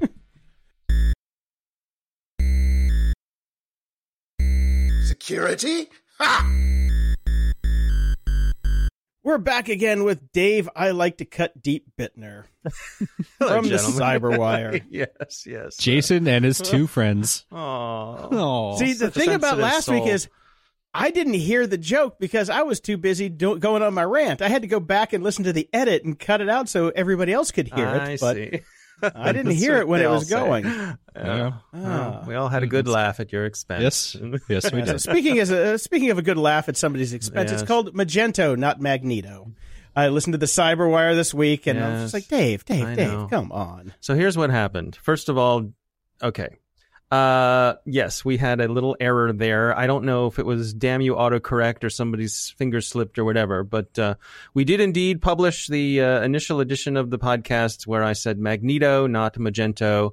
I thought Magneto was pretty cool with X Men and all that kind of stuff, I agree. but uh, I don't know. About ten Yeah, minutes in, Magento is not cool. yeah, ten as, minutes a, as in, an ex Magento developer, it is not cool. Yeah, about ten minutes in, uh, our our uh, our staff developer said uh, it's Magento, and we were like, oh, okay. And of course, you know what that throws into process. You know, and everybody starts Yep. running around and recording, and so we got it uh, published. But I guess you were one of the lucky ones who downloaded quickly and got the one with the mistake, which is now a collector's item. Ooh, too bad I deleted it. I should have saved it. Damn. Yeah, yeah. So, yep, that on us. It happens. It actually surprises me. you- It doesn't happen more often than it does. That's true. You know. That's true. Yeah. But uh Um, so a little bit of follow up on my Under Armour MyFitnessPal account issues Yes. that I had, and I, like I said, that I was a user and I never got notified about it. And so I went to go log in and see if there was anything there, like a notice or anything. And it's like, oh, went to go log in, said put in my email address and put in my password, and like, oh, there's there's an account with this name, but the password's wrong, so reset the password. No, there's no account with this email address linked to it. And I, I mean, it was a it was a comedy of errors. I finally got back in by going through a Facebook login and getting through it, and then they're like, uh, yeah, you were a member so long ago that it didn't really matter, and we've deleted your account, so there's nothing here. But man, their password recovery system is so bad, Mm. so bad. Yeah. Because it said Uh, I had an account with that email address, and when I put my email address into the password recovery tool, it's like there's no account with that email address. It's like okay, okay, what's going on here? I had the exact same thing actually because I got a notification from them and I don't even remember ever having an account. Apparently, I did at some point and and went through the same process and eventually I just gave up. But I figured, well, I obviously don't have an account anymore somehow. So Yeah, they're they're so bad at everything that I don't even know what the the hackers could have gotten that was useful. But Yeah, it's interesting. anyway, I had a thing happen uh, earlier this week where um, a security researcher pal of the cyber called me up and said, "Hey, do you have an old email address? Uh, We're doing a little research here, and I just want to test something out." So I gave him an old email address, one I don't use anymore. He's like, "All right, I'll call you back in a little bit." he calls me back in a little bit, and he says, "It took us a minute and thirty-two seconds, and I'm going to read off some passwords for you." and he starts reading off some passwords for me. I'm like, "Yep." Yeah, yep, yep. That was one I used to use. Yeah, that was one I used to use too. Yep. That, and of course, meanwhile, in my mind, I'm thinking to myself, are there any crass or inappropriate passwords that I used over the, right? And fortunately, this, with this particular one, there were not. But, um, you know, and, and all they were doing was they had downloaded all of the big databases that are available and Yeah. had Yeah. you know come up with a way to cross reference them and search them and all that kind of stuff. And we all know that that's happened, but I have to say it really uh, comes home uh, to you when someone starts reading off your passwords um, at, at how easy it is to get them. It really puts it in your face there. yeah. So yeah, that's kind of scary. yeah, I I would say to anyone, uh, just why not just go change all your passwords and and, and oh by the way, the other point that this uh, researcher uh, brought up with me was that. Um, if there are parts of passwords that you reuse, if there's a, a number or a word or something that you use as an easy little uh, thing to connect in your brain that you, you sort of recycle over and over again, don't do that. That that is Yeah. a, an easy way for people to uh, to narrow the search. Why not just go the extra step right now and just say, go ahead and get yourself a password Yep. manager? Uh, it doesn't have to be a Herculean task. You you can do it over time. What I would suggest to anyone is get something like 1Password, install it, and as you go throughout your life, your weeks, your months, as you sign into a site, change your password, put it in your password manager, have it be completely randomized. Not that that really helps so much, but you know, just do it. It, it it's easy. Yeah, it really is. If if uh, I know there's resistance, I was resistant to switching to a password manager because I thought it was going to be a pain in the butt, and now I can't imagine living without it. It is. It's actually easier. Yes. So I agree. highly recommended. So recently we were talking about the infamous trolley problem and about uh, Yes. driverless cars and all that sort of thing. And uh, Jason was pointing out that he thought you could randomize some of the decisions that the autonomous vehicles made, and that would help with some of these decisions, help with some of the liability, and so on and so forth. There's an article in the Atlantic called "Enough with the Trolley Problem" that kind of uh, digs into this issue. Um, you know, the bottom line is that the trolley problem is kind of by necessity an oversimplification and assumes that all bits of knowledge are known. Um, one of the things we talked about before with this, the thing with the Uber car running over the um, the person walking the bike across the street was that we were surprised that the sensors didn't do a better job of knowing that that person was there. And that so a lot of these things like the trolley problem they assume that all information is known and that therefore a complete a decision can be made based on having that complete information. And the point being that quite often there are things that are unknown Ah, the unknown unknown problem. yeah exactly exactly what did you guys think of this Uh, I had two thoughts. First, I was hoping this was going to be an in-depth dive into the trolley Dodgers or the Dodgers history and talk read in Vince Scully's voice, and I was very disappointed to find out it was not. Uh, the other thing that I really enjoyed about this is the fact that uh, the MIT engineers have built a crowdsourced version of, of a decision making process that they decided to call the moral machine, Yeah. Which I find to be a lovely name. Um, you know, it's it is a problem, and, and it is an oversimplification. And when you start to really dig down into it, it just feels weird to know that at some point a decision will be made by a non-human that will result in people dying. Yeah.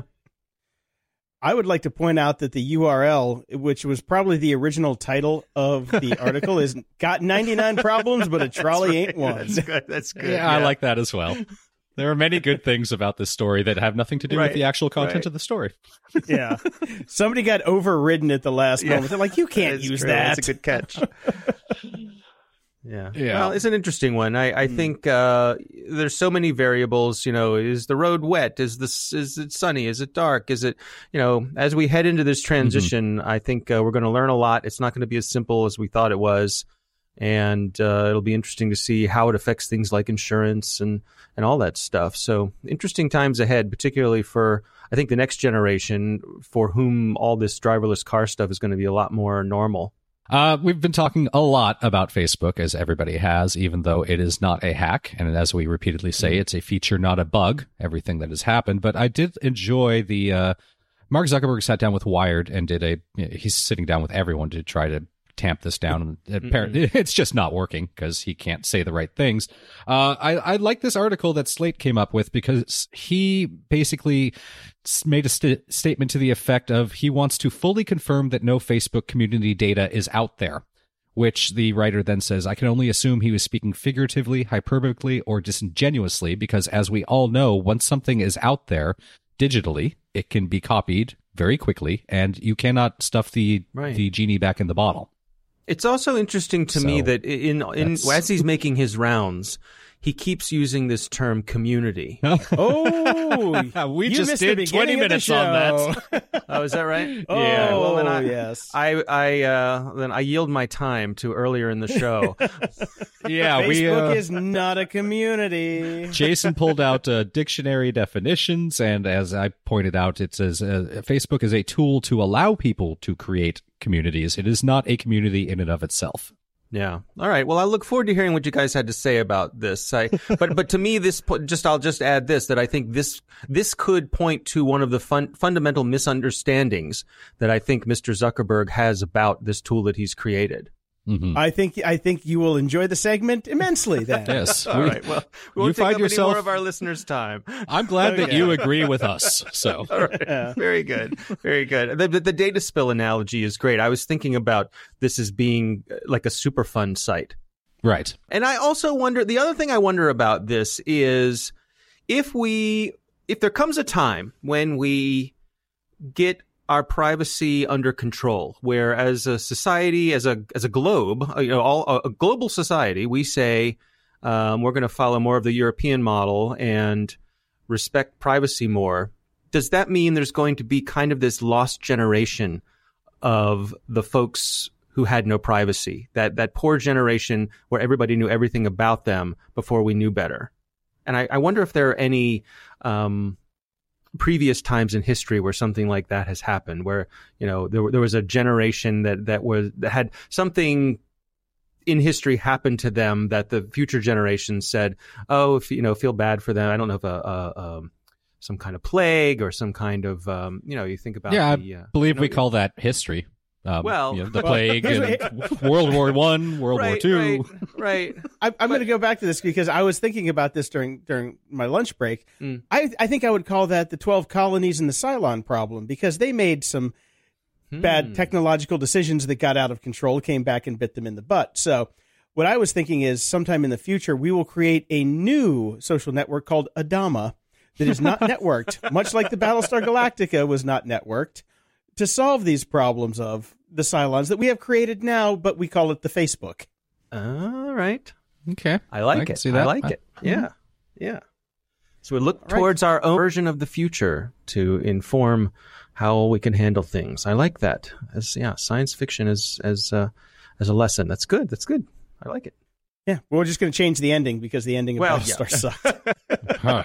Don't make me go through the ending of BSG again, especially not in real life. Mm, well, we're going through it right now, actually. mhm. Uh, speaking of, so there was an article that came out, and this was covered everywhere, where it says Facebook is not going to extend the GDPR privacy protections beyond the EU. Now, this turns out that it might either be Zuckerberg has flip flopped after the massive backlash after this came out, or that the initial reporter got it wrong. Gentlemen, Or, you've well, read the articles. What do you Zuckerberg may not have gotten the memo from his own company. mm.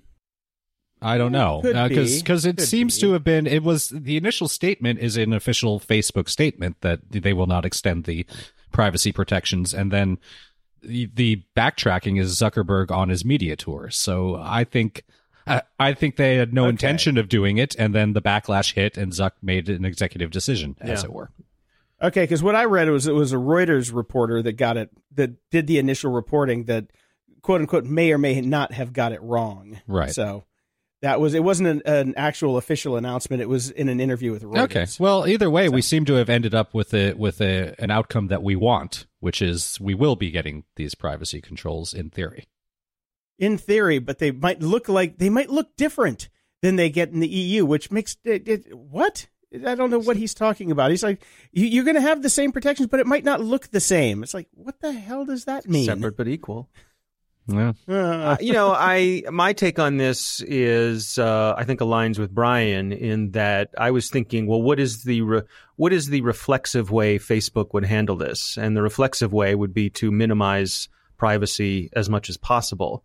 So that Mhm. makes me believe that their initial res- th- their initial plans were that Europe gets GDPR, the rest of the world we just carry on as if we as as the way that we've been doing uh, the whole time. And um, like Brian said, this backlash hit, and they they said, "Oh, you mean you privacy? Yeah, of course you'll get that privacy, no problem. We meant to give it to you all the time." So we'll see. Yeah.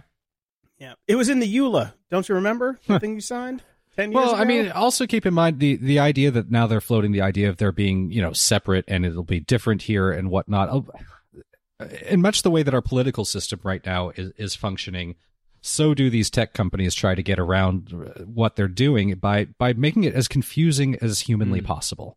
Like everything uh, uh, through confusion, they can slip a lot of things in that we probably wouldn't be too happy about, and that is start. It's very 1984 doublespeak stuff that we're starting to see hmm. seeping out everywhere. it's obfuscation and circumlocution. Yes. That's how Well, they do it. Zuckerberg's mm-hmm. going to go testify before Congress, and uh, so it'll be interesting to see. I think on both sides, it'll be interesting to see how many members of Congress are able to seem like they actually understand this issue. How many people, Well, yeah, and how many are going to get up there and do political grandstanding, which I suppose in some ways they've they've earned All of them. um, and how much and what his responses will be. Uh, He is, I think, other people have pointed out. You know, he does a really bad job of appearing to be empathetic uh, at, at all, and uh, he's just a terrible person to put up in front of uh, in an interview. You, you, you could have stopped a terrible person. It's okay. And I invite you to enjoy uh, and participate with us in the drinking game that we made up for his uh, testimony, which Go is on. you have to take a drink every time he says community. Ah. yes. All right. I'm in. I'd, I'd clear your schedule for the afternoon.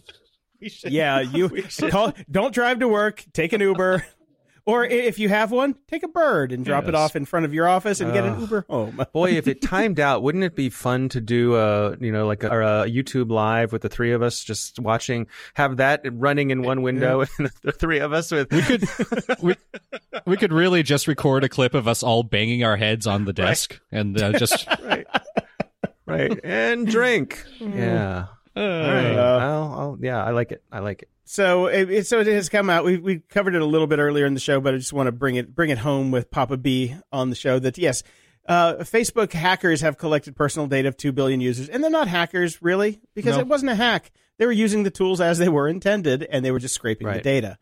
And when you leave when you leave the back door open, don't be surprised when your apple pie's gone when you come home. and they've cut that they they killed the tools which was being able to search for people by phone number or email so that's gone now Yep. That's done. And now the new fun one that came out today is Facebook has decided to start retracting Zuck's messages from recipients' inboxes. So when you send a message to somebody and you delete it, it doesn't delete it from the other person's inbox unless you're the Zuck. Right. And this has been confirmed. And there's a TechCrunch article. Uh, I, I they they create a new term in here called conspicuously, Yeah. and uh, I don't know what the fuck a conspicuously is, but uh, conspicuously is a is an actual term. no, it's No, not. but uh, conspicuously. conspicuously. oh, con- I'm sorry. Yeah, Conspicuously. how do you spell pedantic, Cons- Jason? Hey, hang on. Pull the podcast back. We have a mistake. Right. We got ten minutes. Quick. Now, We've been doing this for two and a half fucking hours. What's your excuse? Listen, look, I, I actually have a, a, a real question about this All uh, to, that I want to pose to both of you. Is, is the are we upset about the fact that only Zuck can do this and he did it himself? Because email in and of itself has always functioned this way. You cannot delete an email that you have sent out. Most his communication, platform, his through- rules. Yeah, but I'm just confirming that the only reason we're upset is because he changed the rules for himself, right? We're not upset that we haven't had this ability. We're not upset about any of that. Correct? yeah. I'm not upset at all. I just Okay. think I it's think funny. yeah, Yeah, it is it's funny. like you were saying. You know, everyone is equal, but some people are more equals.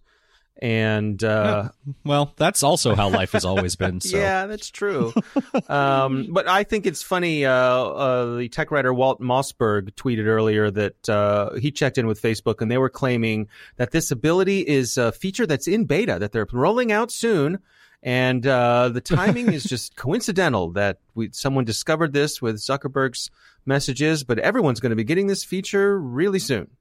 Well, I, again, I, I have two thoughts on that. The first is uh, it's great that they're going to roll that out for everyone because if you really want to wipe all your Facebook data, one thing you want to do is delete all your Facebook messages. So that's good. Uh, the second comment is what I always come back to in this segment. What does delete mean? Are they still on a Facebook server somewhere? I just can't access them, or the person I sent them to can't access them anymore. Because it wasn't that the whole idea of Snapchat in the first place. That's why Snapchat became a thing, because you could send something and it would delete and nobody kept it, except we found out later Snapchat kept it.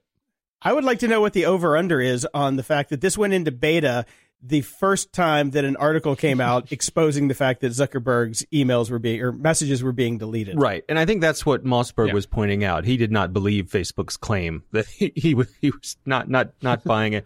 There was another um, story this week about how people were downloading their Facebook data, which you can do, and I highly recommend everyone does. And what they found was videos that they had uploaded to Facebook, not posted and deleted, were still in their Facebook data. Yeah. Yes. Because delete means nothing. Facebook to these claims this was a bug. Uh, It's not a. Remember when they were saving all of the data when you would start to type a message and then delete it, but they would still keep it Mhm. and then use it later for you know autocorrect or things like that or profiling. Like, oh, if you type a long missive and then you delete it, that's still information that you were going to send to the service. So we still have a right to it because you were typing it in our form on our website. Yes. It's like, Right. oh, guys, guys. By the way, I think I think Jason, you talked about this earlier this week that uh, you got a, a survey question from Facebook. yes, I did. I did too. Oh, you got it. and yep, I Oh, did too. It popped God. up on my phone. I wasn't and, drunk. Um, I might have been drunk, but I wasn't hallucinating. The, the alcohol was not the cause of the issue. You were definitely drunk. yes, these are not not mutually exclusive, but uh, it, and it said I forget exactly. I should have done a screen capture of it, but it I, the it said you know I agree with the following statement. You know, Facebook cares about my privacy. oh no, mine mine was Uh, verbatim. Do you think Facebook is good for the world? Oh no, mine mine said Ah. something about um, Ah. Facebook cares about my privacy, and it had five different Yeah. answers, and the bottom one, which I selected, was Facebook does not care about my privacy. But see, they're they're Yeah. they're A B testing things. They're definitely A/B testing Yep. because yeah, yeah. Mine was. Do you think Facebook is good for the world? And as soon as I saw, I was just. I mean, that snapped me out of it. I was just like, wait, what?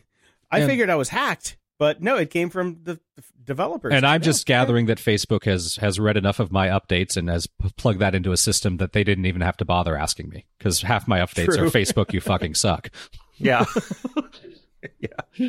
Yeah, so interesting. Uh, they're you know they're using their platform to uh, test the waters, Mhm. and uh, I'd be very interested to see the answers that they get. Oh, I'd love to see those survey results. We will never see those. Love. No, we won't. Maybe under Unless there's an. API that we can go tap into at some point. Right. Right, right. Give it time. It's very interesting too because I looked at all of the APIs that they're rolling back, and they're really killing most of the Instagram APIs. So unfortunately, I think my Flume app is going to stop working soon Yep. Hmm. because it, yeah, it looks like they're pulling as much stuff as they can. So we'll see. Too little, too late. hmm Just an interesting story uh, that came up this week about Russian submarines lurking near underwater cables. Yeah, that's great. This one pops up then. This is not, I think I've seen this one within the past year. Uh, Mhm. It's sort of one of those evergreen things. And I, I wonder how much this is them being, um, what's the word? Conspicuously? Conspicuously? Conspicuously? I'm not sure. Fuck Um, you. I think is the word that it comes. Right. I think that's how it's right. pronounced. Anyway, Magneto. Um, I think they're being conspicuous about allowing themselves to be seen near these cables. I wonder. Mhm. I wonder if they're if they're doing that to just say, "Hey, these are some nice cables you got here." Be a shame if anything happened to them. Yeah, exactly. Yeah. And but the thing is, if you look at the map of undersea cables, there's a lot of them. Mhm. Mhm. Submarines drive around a lot. Every now and again, they're going to come past a few. So, is it somebody just picking that out and cherry picking it to make it news?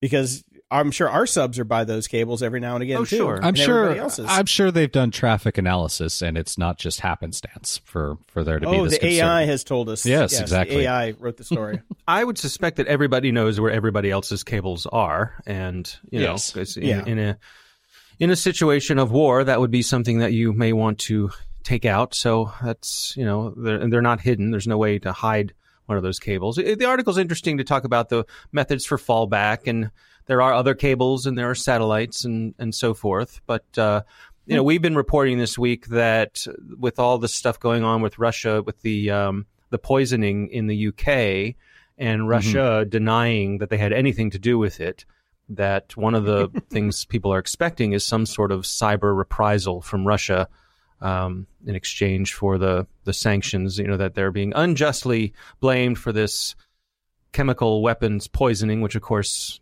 everybody believes they did because they probably did. it was Colonel Putin in the library with the polonium. So I I wonder if that has anything to do with this. That this is them you know rattling cages and and that sort of thing. Could be, but the problem is those cables go those cables go both ways. Yeah. So it it behooves them to have access to, you know, our power grid if they're going to try and hack it. So why would they cut the cables for it? Yeah, it's going to hurt us more than it hurts them, though. At the end of the day, We're, and that's kind of a knock on Russia more than it is uh, anything towards us because we are just we're we're more digitally evolved. We're more reliant on these systems than Russia as a whole is. But the problem is there's thousands of underwater cables, and the internet is built to route around failure. So we The can internet was built for a lot of through things that don't work the way they're supposed to anymore, Jason. I did not create the internet for this falconry, as Al Gore would say. right. But, I, But, it's an yeah. interesting point because I think it will uh, something like this would affect the insular countries less than the open countries. So a country like China, with the you know the the uh, the infamous Great Firewall of China, their citizens wouldn't notice as much as we would, and that's uh that's Yeah. an interesting reality. Well, that's enough to scare the crap out of us for this week. So uh, let's let's take a break. And uh, Dave will not be joining us next week as we will be doing our early show as Jason heads back to Los Angeles. But we'll be thrilled to have you back in two weeks, and you have plenty of time to make me buy new underwear. Actually, we won't have Dave back in two weeks because he's going to be at the RSA conference. Oh, 20th, that's right. That's right. Wow. So it'll be a couple weeks. Okay.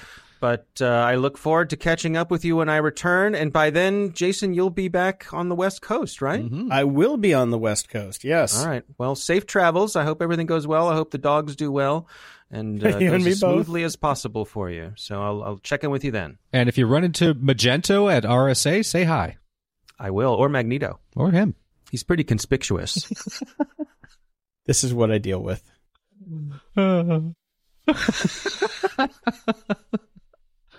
I almost want to name the show Magneto or Magento now. Moron of the week.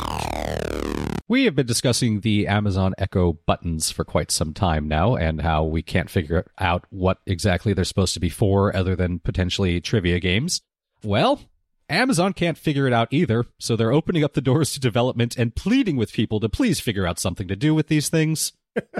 We bought a lot of them and we, We- can't we've get rid of them. Can you tell us what we could do? We literally have like five warehouses full of these. Somebody figure out something. So we are getting, uh, wait for it, a game of Simon.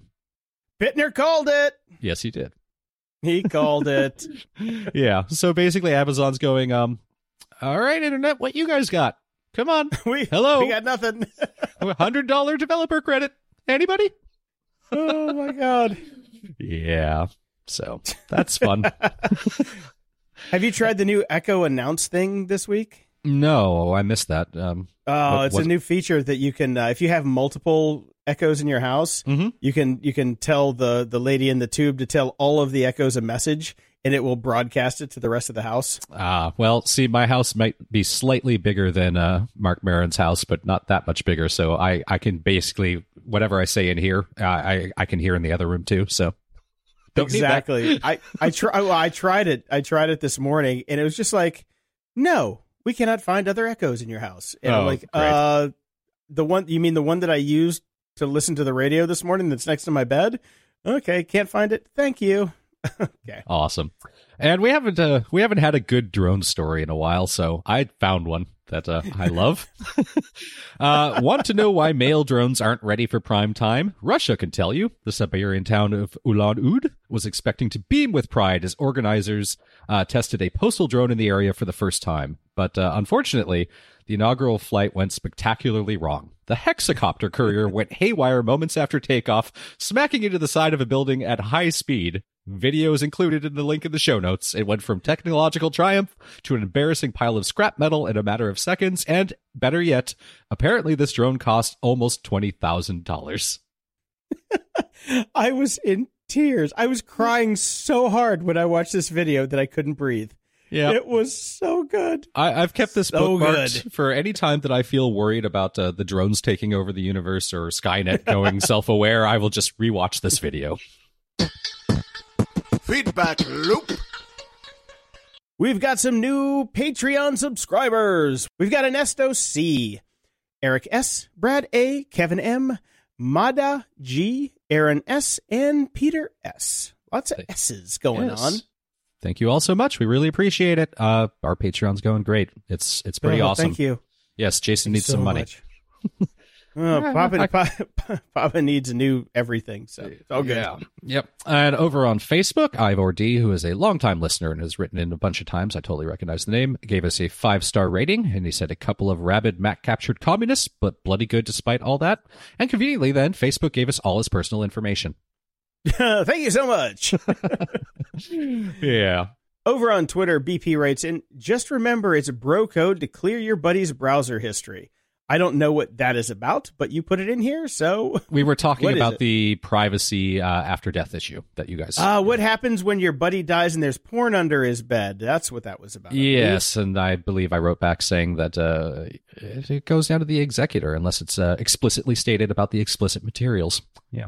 And Bear the Hairless wrote it a couple times. He said, I'm not even sure the living have much right to privacy these days. True. True that. And in re- reference to the bird and your bird stealing flights of fantasy, Jason, he says, put the bird in a Faraday cage, no GPS signal. Also would require a big Faraday cage being built on the back of your truck. Well, actually, it's not that hard because what I found by living in San Francisco is chicken wire works really well. So if I just put chicken wire in the back of my truck, All I right. can shove a bunch of birds in there. The plan thickens.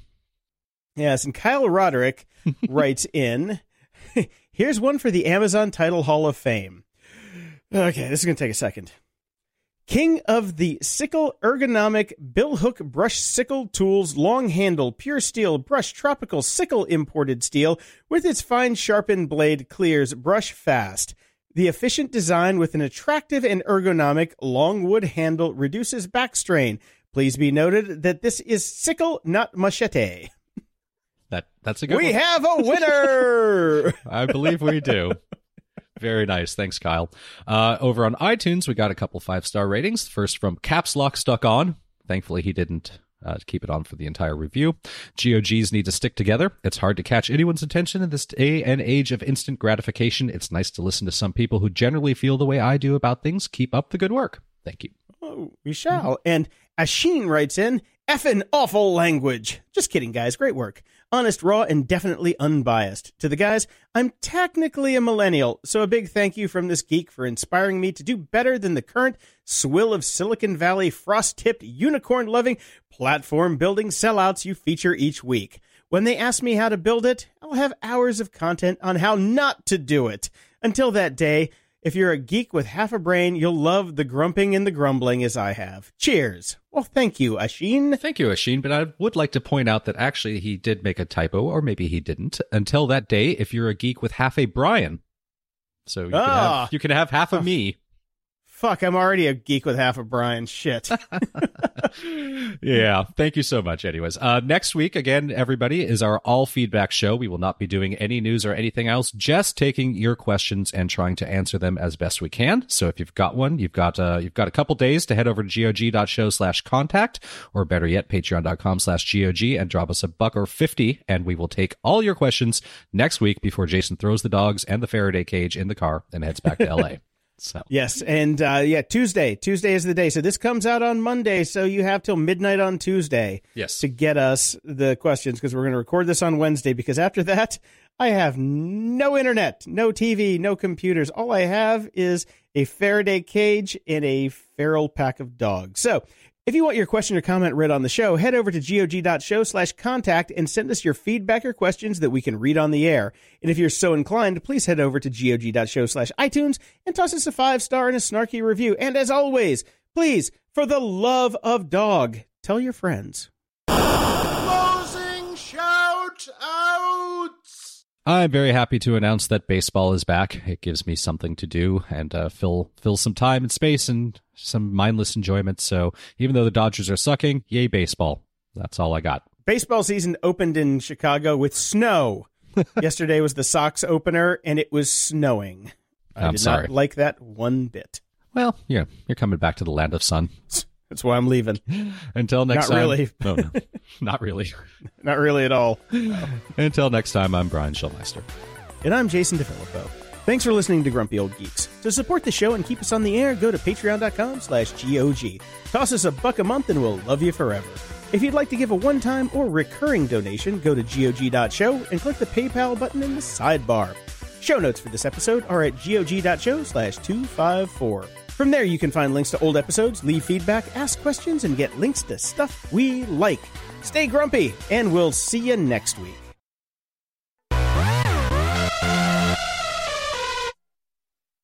Why? Why? If you Why? have T-Mobile 5G home internet, you might be hearing this Why? a lot. Why? Every time your internet slows down during the busiest hours. Why? Why? Because your network gives priority to cell phone users. Why? Good question. Why not switch to Cox Internet with two times faster download speeds than T-Mobile 5G home internet during peak hours? Okay. Stop the whys and visit cox.com slash 5G home for details. T-Mobile prioritizes certain T-Mobile phone users over home internet users during times of congestion.